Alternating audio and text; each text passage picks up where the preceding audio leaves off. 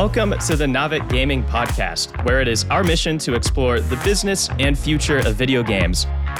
We bring together the industry's brightest builders, investors, and thinkers to keep a pulse on current events, dissect emerging trends in games, share lessons learned, and have a great time. This podcast is also part of Naavik's growing ecosystem, which ranges from free and premium research to consulting and advisory services. For more information, visit www.naavik.co. Now, let's jump into the episode. Hi, everyone. I'm your host, Aaron Bush, and I'm delighted to be joined by Manish Agarwal, founder of IndiGG, which is a leading India focused Web3 gaming guild. Manish, welcome to the podcast. Thanks, Aaron. Lovely speaking to you. Look forward.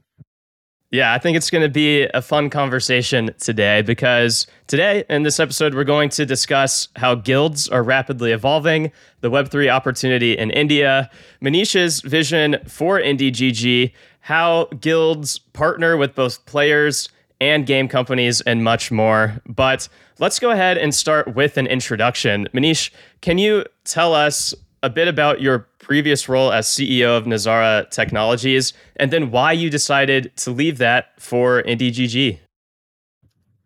Aaron, uh, I would love to just tell you that why did I decide? Because uh, I am I have a curiosity of a kid, and uh, I get bored. So when I have to do more more of the same things, I need some new toys, new problems to solve and that's what I've been doing in the last 20 years. Um, five, seven years spend, look at multidimensional problems and then solve them. Uh, as Nazara, it was an amazing opportunity to work with everyone at Nazara, especially the Nazara founder Nitish. Uh, we were working like a twin engine for eight years. We took company public, and uh, it's been an it was an amazing, fulfilling journey of being the only listed gaming company in India. And uh, after that, uh, frankly, I was getting hugely uh, envious of people, of my friends globally who were in Web2 gaming now, were moving in Web3. They were talking about how the fundamental blockchain can disrupt and I was kind of really running on treadmill from one quarter to another quarter as a publicly listed company CEO.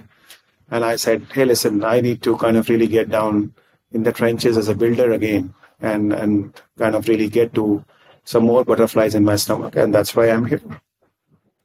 Awesome. Uh, yeah, great to hear. And being bored is often a much better reason than people might think to move around. So that's that's kind of that's fun to hear. Um, I guess maybe let's also set the foundation on what IndiGG is for those who might be less familiar. So, I guess could you just describe what IndiGG looks like today and what its mission is? So, IndiGG, we when I s- spoke with Gabby and Sandeep, uh, Sandeep of Polygon, Gabby of YGG, uh, my only submission was that the guild, as it defined in 2020, 21, maybe 22, that model, this is a broken model. And that model uh, is something which has its own nuances and baggage. That's why I don't even like to call ourselves a guild. We are truly a DAO uh, in, in, in its true steady state. We would be a, a gamers nation, gamers nation from emerging market, which are running its own organization, own country, and they will have their own governance, they will have their own voting, and that's why it's a decentralized organization, which I'm imagining. Um, I I see myself and my team today as the catalyst to achieve that steady state, as a custodian of this gamers community, and that's how we are envisaging and envisioning. And closer home, I will feel very fulfilled if we can really create a 10 million earners in India alone from the global gaming publishers, developers, and if Indian gamers could really become uh, and partake in making India the digital goods factory for the global games, given that gaming is going to really create huge amount of uh, asset creators, um, the Web3 gaming is all about ownership of those assets. And with the 500 million plus gamers who have disposable time and skill, we believe that India and other emerging markets could become a digital goods factory for the global games. That's really interesting. I want to go back to something you said towards the beginning of that answer, which was that um, I mean, you don't view yourself really as a guild, more as a DAO, and you you came in recognizing that part of the early guild system was broken. You were saying, um, what what was broken, and what what have you been trying to to fix there?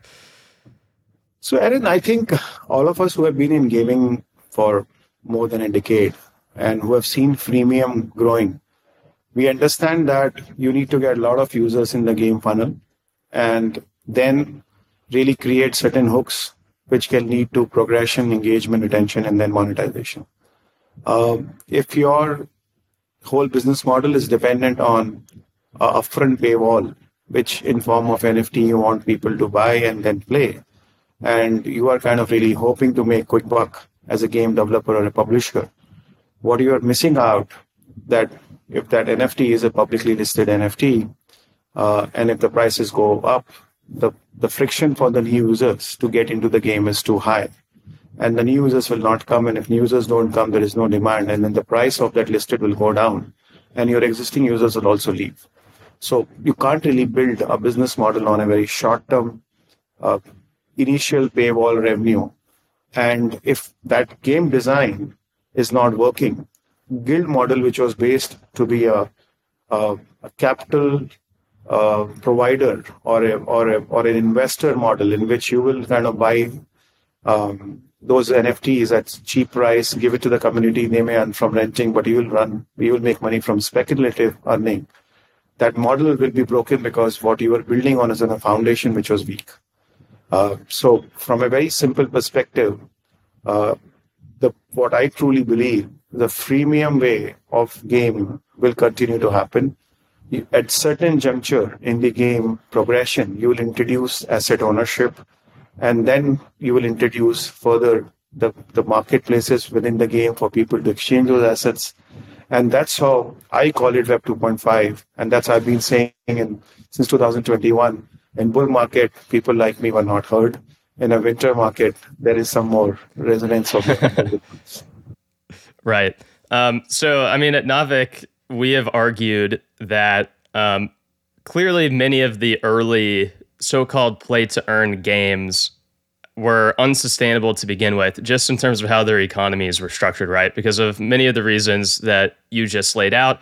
Um, and typically, whenever you build another business on top of a business that is unsustainable, that business is also going to be unsustainable too. And we've seen that, right? A lot of guilds have been forced to evolve. Many are struggling, many are going out of business. And um, everyone else is trying to figure out you know, what is the step forward to survival? Are the guilds of the future going to look anything like the guilds of the past? And so I thought it was interesting that you know you were in in saying your vision for IndiGG to really become a digital factory um, for the world in a lot of sense. I just kind of want to tie that into another question, which is, um, like, what is your vision for play to earn in the future? Like, like what is the sustainable model that makes sense if we even want to continue using that phrasing? And then, how does your vision for IndiGG to become, you know, dig- like a digital asset factory fit into that vision of play to earn? So, Aaron, if you look at it, any economy, whether it's a virtual economy of a game or if it's a real world economy, if it is net extractive in nature, that economy is not going to really work. As simple as that. If, right, right. If I'm in the game just to kind of extract from within the game, then who's paying? And if the game has to pay, means investor have to pay, and then the music will stop someday. So that that model is not a circular economy model, and it can't work in a real life in a country. If India were to kind of really say all Indians are not paying taxes, but they are just taking from the coffers of government a social security, and there is no tax which government can really get from the economic activity which is happening, how will the government survive? So it's the same thing. So my view is that there has to be a circular loop. The in freemium we have a beautiful model. We have roughly around 90 100 billion dollar business which is happening on people wanting to really pay in the game for assets they want to pay for either competitive or for progression or for collaborative multiple psychological reasons they pay uh, today the only thing is they don't own assets uh, tomorrow they can own assets but the psychological frameworks don't change now aaron may be hugely skilled he has a time he can create a good so good manufacturer is not the developer. Good manufacturer is Aaron. And Manish, who would love to kind of really get that large MO box in an FPS, may not have patience to grind or does not want to kind of really do it. He may kind of rent it from you. And then he can really build on top of it whatever he needs to do it. So in my opinion, the basic principles don't change. And I believe that the three things, the more number of transactions, the frequency of transactions, of and the size of revenue per thing will change because when you look at ownership, then your mind is looking at investment versus an expense today, which is happening. So this shift from an expense to investment is what will increase the overall economy in the game. And hence, even if the developer's take rate goes down, the developer would be net net more beneficial and the community will make money. So that's what I believe, and that's what uh, the game design needs to first have fun, then needs to have right progression hook. What we used to say when we used to design games in 2012 13, when the freemium really started, is easy to pick up and play, see, seemingly easy to master, but difficult to master. And that game design principle doesn't change. Uh, all you're saying is the role of the game developer is to kind of really create those infrastructure for workshop for people to build on it rather than building itself. So that's my that's my thinking, and that's why I said that if you're creating a workshop infrastructure, there are millions of Indians who really have uh, time and skill to create new designs, to create new assets, and if those assets are with me, belong to me, and the key operating principle here is interoperability, and that's the something which I keep harping that for this vision to really fulfill, interoperability across chains, across games will happen. Otherwise, you will end up having new sort of ecosystems and new, new sort of landlords. That interoperability has to be really built. Otherwise, this is this this is will remain a pipe dream of of really having an asset ownership which is truly yours. Uh, mm. Otherwise, we all know the platforms like Facebook were fiduciary platforms became owners, and if if the chains will replace uh, Facebooks and Googles and Apples. That's what is going to happen if you don't really create interoperability. Right. Yeah, that's really interesting. Um, and interoperability, of course, is a is a big ask. That's really complicated. That's going to take time to to play out. But I know we see a lot of a lot of teams, both on the infrastructure side and on the the gaming side, start to take some initial steps in that direction. Um, a couple questions more about um, IndiGG before we we kind of shift to some other topics. Um, the first off is I'm curious how all of what you just said, um, like practically manifests itself in a business model, and if that business model is really showing yet, or if you need more time for what you just said to play out for uh, uh, an entity like IndiGG to to really find its stride. So what is the the business model of IndiGG today, and are you thinking that that's going to change? I suppose. Uh, what we have looked at and done is we we are saying, hey, what do we what do we have in a gamer? Fundamentally, a disposable time and a disposable skill. Today, the disposable time and disposable skill has no meaning in terms of economic benefit. Um, they come and play the game. Data is either captured by centralized ad exchanges or by the publishers. And when a developer is today spending anywhere between it's a forty billion dollar spend which gaming companies do on consumer acquisition, retention, esports, community, all of that. But that money is going to centralized companies and centralized platforms where it's not coming to the gamer. Our view is that one the old guild model was assets and earning from assets and renting from assets, and that's where you will create gamers. We are saying that that is going to take time. The quality of games needs to really, really have those many hooks, and that would change over 18, 24, 36 months. So it's not there today. Um, it will evolve. In the time period, how do we really leverage the need of a game developer, publisher, and a gamer what you are doing is you're saying that, hey, listen, you have multiple things in which you want to do with the community. You may want to really have clan chiefs. You might need to have community managers. You may want to have people who are really player liquidity. Uh, you might want to have tournament host. You might want to have influencers, streamers. You might want to have really testers. So these are all the things which you are really kind of spending money. Instead of giving to the companies, why don't you really give it to the gamers which understand your genre?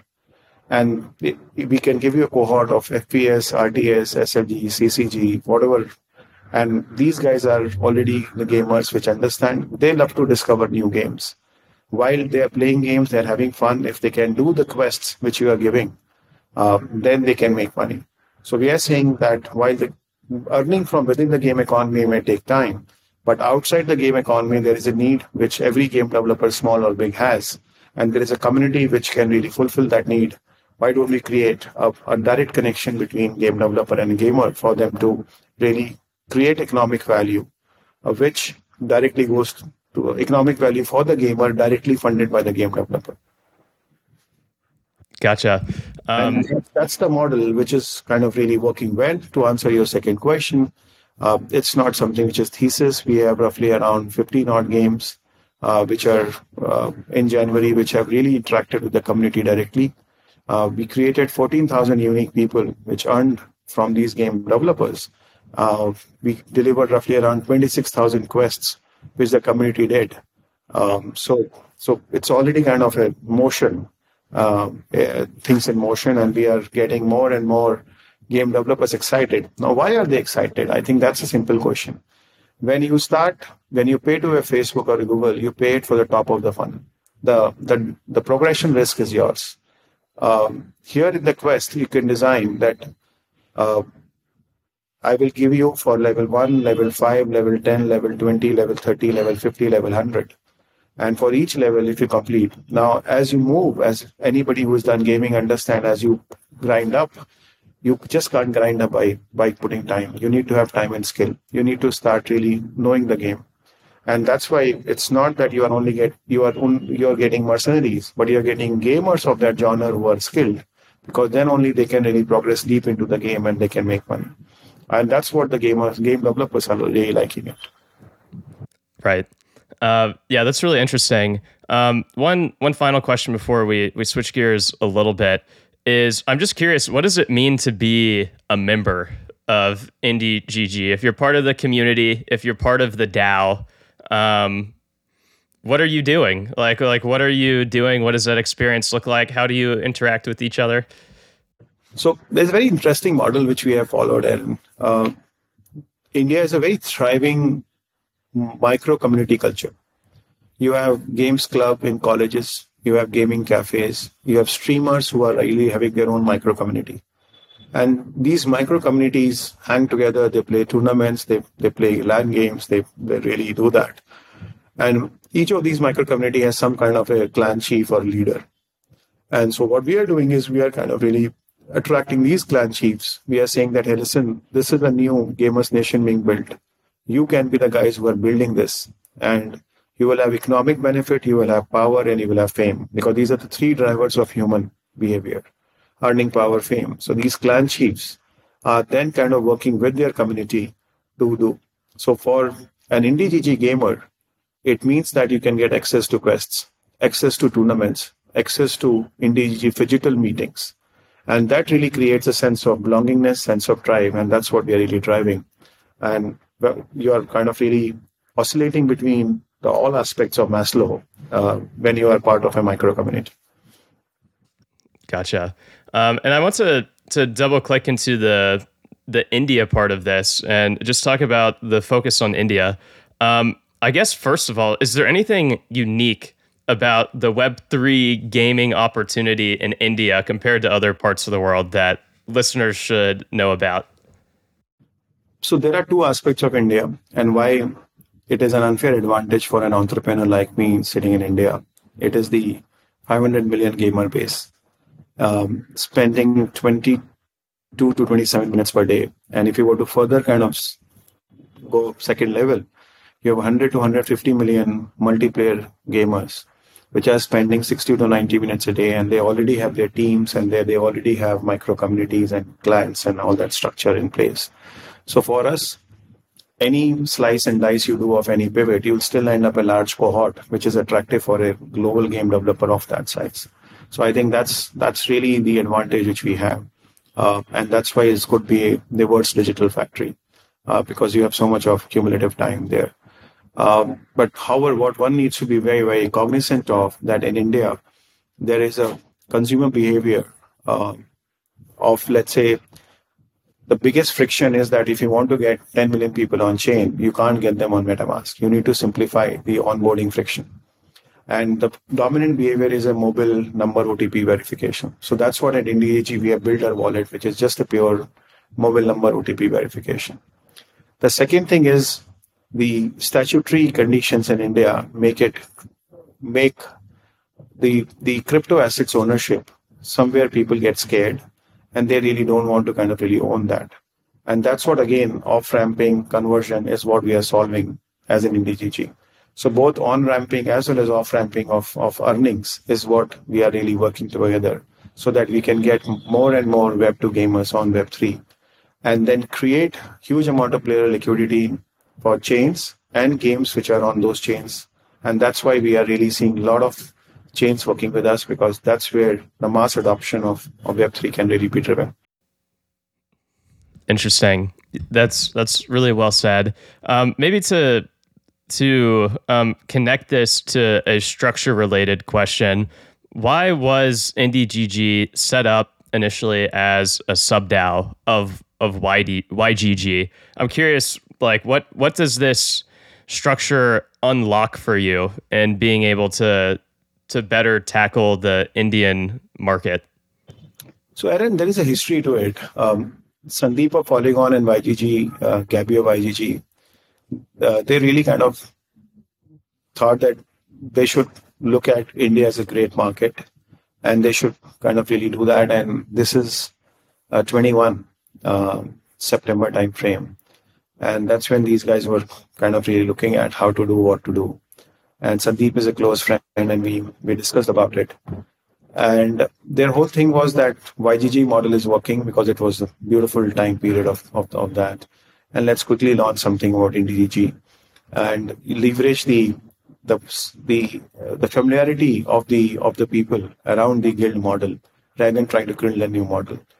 While people like me had reservations, but we kind of really know. And this is not something which I was kind of leading it. And I was working with Nazara and, and looking at my own Nazara business.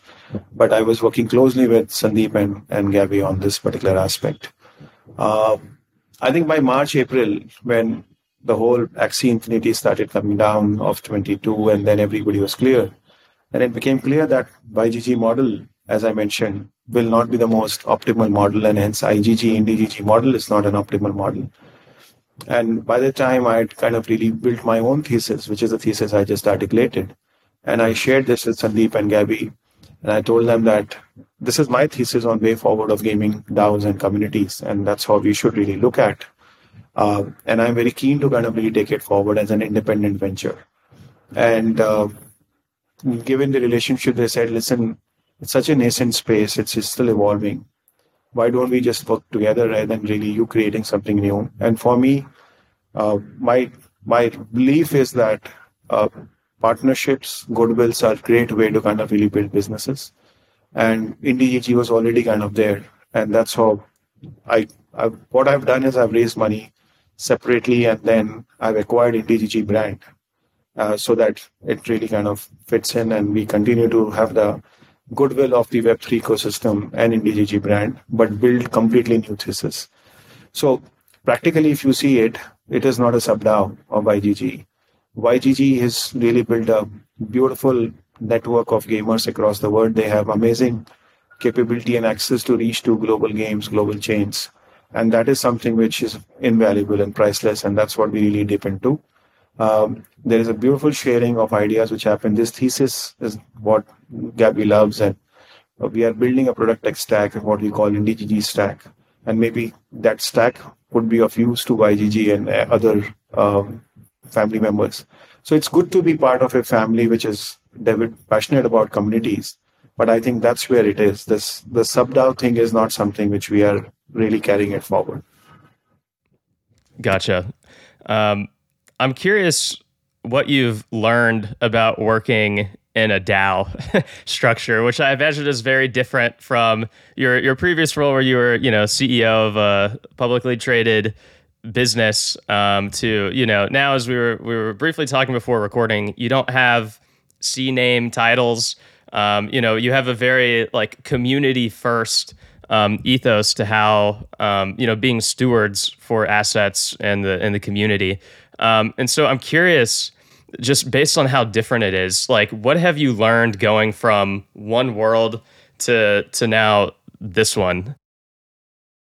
Aaron, I think the first and foremost is that your mental framework has, and that's what I was telling you before the call, that uh, you are the custodian of the community and at this juncture you are doing the heavy lifting of of of building the foundation building the right springboards so that the playbook can really evolve and and you are kind of also putting together right team members right community uh, initial believers in the community so that they become your spine and and then spine is stronger it can grow i think that's fundamentally it's uh, we, we don't own any equity in the company.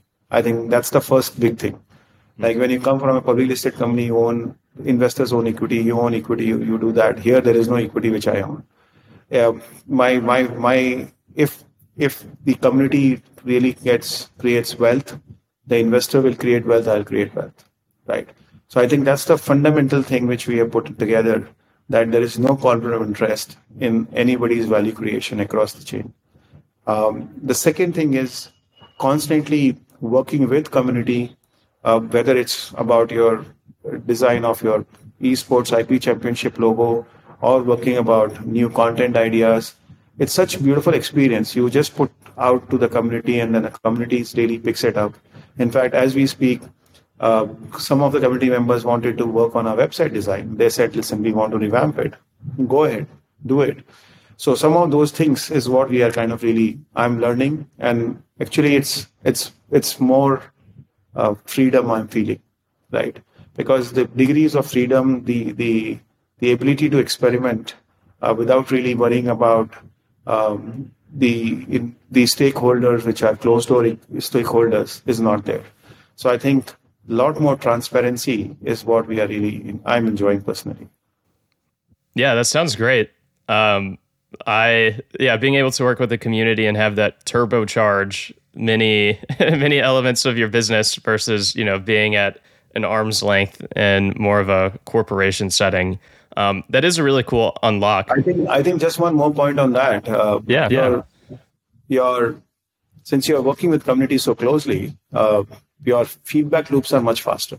They're much as I, and and and your ability to kind of respond, do things, course correct, or accelerate is much, much, much, much faster. And I think that's where I am coming from Web 2 to Web 3.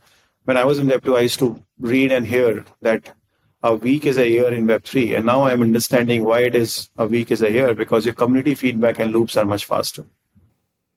Gotcha. I'm curious if there are any drawbacks that you've been experiencing in this DAO structure because you obviously get the benefits, but given it's a completely new structure, are there any challenges that you're you're trying to work through that you didn't anticipate or maybe that you did? Aaron, I think one of the things which I am very clear is that when you are building, you need agility and the decision making, if you were to make it completely decentralized, it will paralyze you in all aspects. So what you need to be clear is that it's a progressive decentralization. It is not a full 100% decentralization. And as long as that concept is clear, that there are certain items which you will kind of put to the community, certain items you will take actions within your internal community of your community teams, and certain you will just kind of take it and run with it. So those kind of decentral, um, uh, the progressive decentralization is important. Otherwise, there are so many unknowns unknowns in this space that you will not be able to tackle with them in a fully decentralized structure. Right. That makes a lot of sense. Let's go ahead and, and shift gears and talk about games some, which is, of course, the backbone of uh, much of this entire business. Um, and you know, one striking thing that I've quickly picked up on when when studying IndiGG and looking at all of the the the org's news flow is how many partnerships you have struck over the past year. Um, I'm curious, Manish, what do you typically aim for these partnerships to look like, and what are you hoping that they accomplish for IndiGG? So, the good thing is that we have we are sitting in a market which everybody is excited about. Um, large market, uh, high growth market, even in Web two. So we don't have to really kind of go and tell people why why India. The, and the second thing is our team is a pretty kind of bunch of kick-ass guys who who have great relationship with multiple blockchains and game developers. So our ability to kind of really have meaningful conversation and dialogue is good. The third thing is we have built a lot of um, programs which we are really working with global game developers just to help them on community feedback.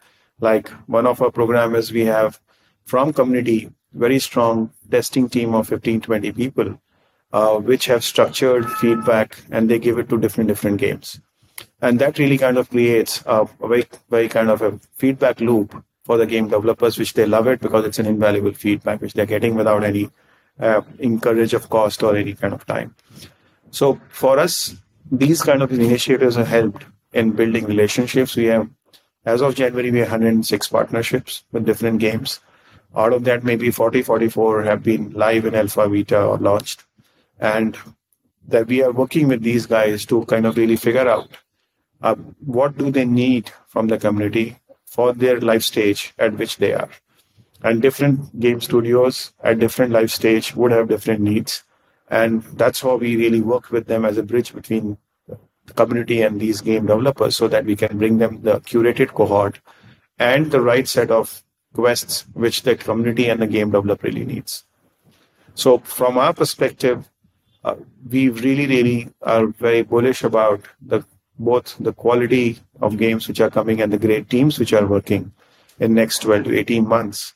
Um, one thing which I have noticed, and which to your earlier question, what has been something which has been learning is that I come and last 11, 12 years I've spent on mobile first, mobile thinking. Uh, and maybe the, the game pipeline of next 12 to 18 months or 24 months is more PC than mobile. But the beauty of our market is that it's such a large PC gaming market also that we would be able to offer right cohorts to the game developers.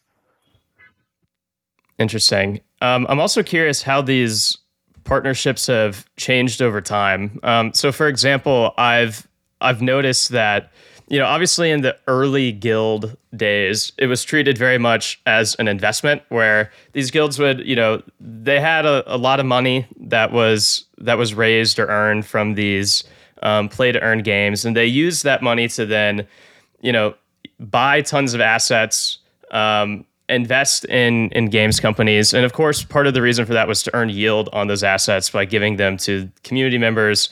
A lot of that didn't work. Some of it was also just through owning you know NFTs in games that weren't let yet live yet or land that wasn't yet live, um, and that asset allocation you know proved to be problematic. Um, and so I, I imagine most guilds have have changed course from from operating in that way. But I'm curious how IndiGG how you've kind of viewed your asset allocation and how that has evolved over the past year as the industry evolved? Is it mainly partnerships? Do you invest? I'm just curious if you could break that down a bit more for us. I think you were you were absolutely right. There was a phase of last two years where every guild was acting as an investor, whether in native tokens or NFTs or both. And then depending upon the treasury functions, you're kind of really generating your income. I think that model uh, has really gone right. Um, everybody has kind of really become more prudent in their investments, more conscious about their cash reserves, and also really very, very critical in their evaluation of what kind of games and what kind of game teams. Uh, at IndiGG, we changed it last six months back. We stopped any investment uh, because we just said that we need to first look at a very strong uh, IC investment process driven by an IC. And we are going to really drive our investment into very selective teams and also fitment of those teams with Indian gamers and Indian market. Because we are not a financial investor. We are a operating company which is looking at investing into games for the strategic benefits and advantages rather than just financial gains. So I think that has been a very, very fundamental shift since August. I started looking at into into into DGG and, and figuring it out. Uh, from a perspective of uh, how does a partnership look like, as I mentioned, our partnership today is more about uh, what does the game developer needs. Does it need a player liquidity? Does it need a retention engagement through tournaments? Does it needs a huge awareness, or does it need a Discord community, or does it need a huge amount of influencers?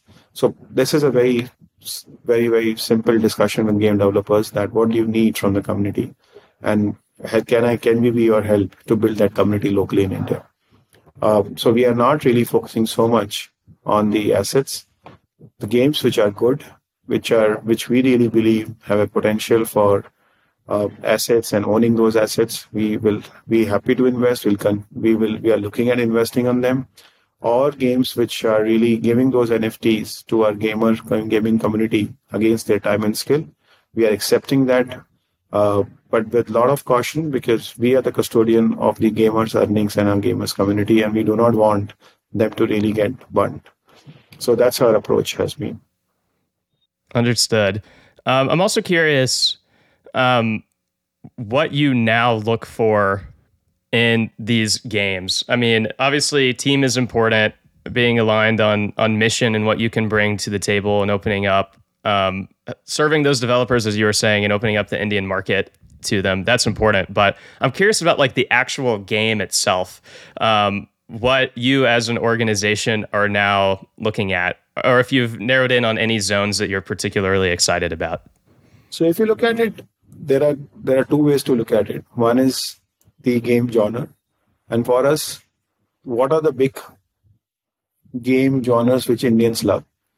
Let's kind of find. Let's first look at them. Whether it's a first person shooter, whether it's a MOBA, whether it's a, a real time strategy game, whether it's a racing game, or whether it's a hyper casual game or a skill game. So these are the four, five, six categories which, which Indian gamers love.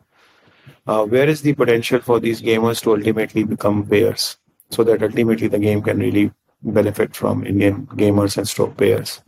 So that's one criteria. Second criteria, which is the most important criteria, is is the game fun to play?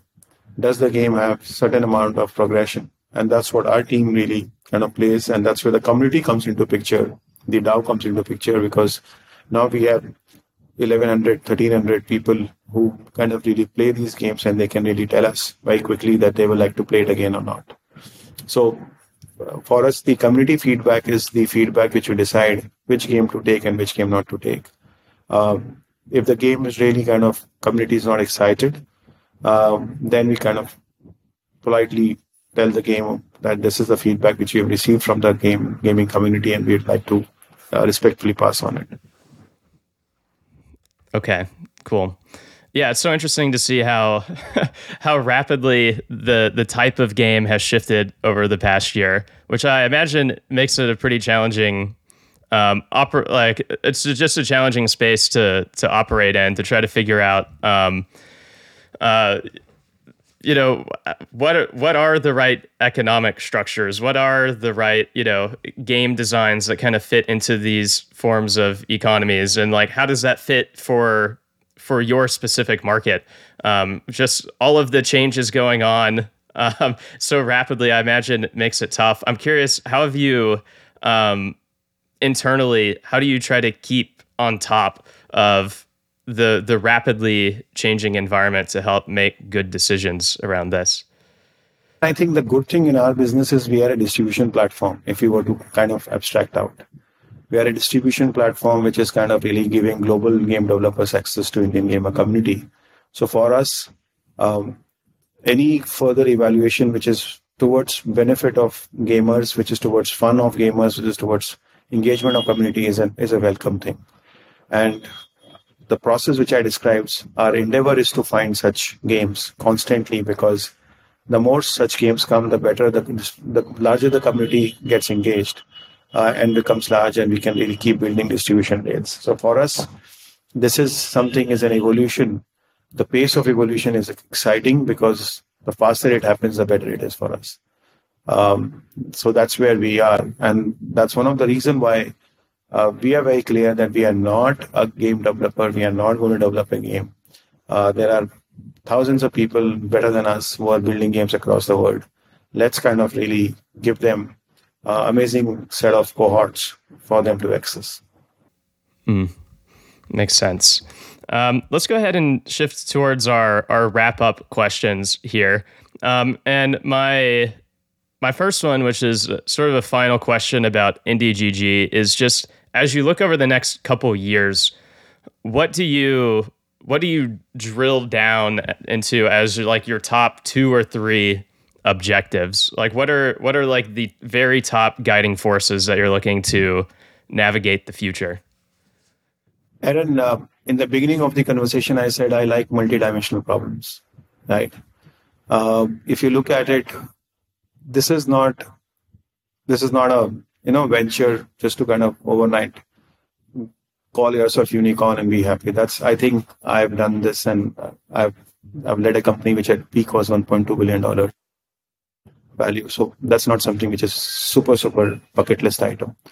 Uh, for me, what is important is that if we can really create social impact in emerging markets, starting with India.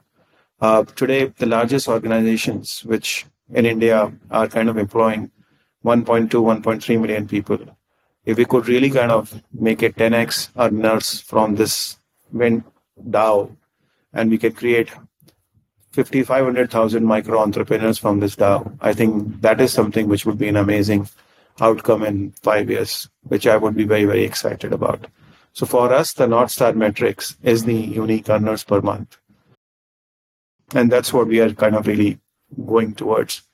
And we believe that the it's it's not something which is pie in the sky. Uh, even just a four five percent market share of current spends of gaming companies, if we are able to kind of give it to the gamers, this number would happen. Very cool. So, so that's that's that's something which is which is the core purpose for us to for me to write this thesis and and really kind of jump into it. Uh, the second thing is for this to really happen, the enabling policy policy framework uh, needs to really kind of improve in India. Today, uh, clarity around virtual digital assets, how does really kind of uh, virtual digital assets are different than the cryptocurrencies. They are uh, they're equity driven and they are they are they are not speculative or not have uh, only speculative role. That kind of a thing which I would love to kind of build this ecosystem and policy initiatives take three, five, seven years. So you need to have patience and perseverance. So to me, solving that is an input to be able to achieve this vision of social outcome and creating so much of employment. I think the third piece is I believe now with this kind of market and India market growing, a huge amount of in the next three, five, seven years, um, what happened in China, the content created for China was very domestic. It was based on domestic themes. I believe India, with its amazing culture, will have those kind of content, but not today, maybe five years. But that's all. by that time, we should have an amazing amount of community which is penetrated into small towns and we could support the local developer ecosystem to create amazing amount of games. And then uh, with the power of the domestic market, they could really become global uh, gaming companies. Awesome. Well, I could talk about the details even more on all of this, these these areas all day, um, but we unfortunately do need to wrap up. And so my final question to you, Manish, is that if anyone wants to follow you and follow and learn more about IndiGG, where should they go? Indie.gg, our website, and my Twitter handle is Manish Diesel, D I E S E L. Great. Awesome. Well, Manish, it was an absolute pleasure talking with you today and learning um, from you about all things um, gaming Web3 in India. Um, really excited to see how both that entire side of the market as well as IndiGG specifically play out. So, so best of luck as you go and um, build out this future. And thanks for joining the Naavik Gaming Podcast. Thanks, Aaron. And I would love to have you in India very soon so that you can see all of this in action. That'd be super fun. Um, well, until then, Manish, thanks for joining. If you enjoyed today's episode, whether on YouTube or your favorite podcast app, make sure to like, subscribe, comment, or give a five star review. And if you want to reach out or provide feedback, shoot us a note at podcast at naavik.co or find us on Twitter and LinkedIn. Plus, if you want to learn more about what Naavik has to offer, make sure to check out our website, www.naavik.co. There, you can sign up for the number one games industry newsletter, Naavik Digest, level up your insights with our premium research platform, Naavik Pro, or contact us to learn about our wide ranging consulting and advisory services. Again, that is www.naavik.co. Thanks for listening, and we'll catch you in the next episode.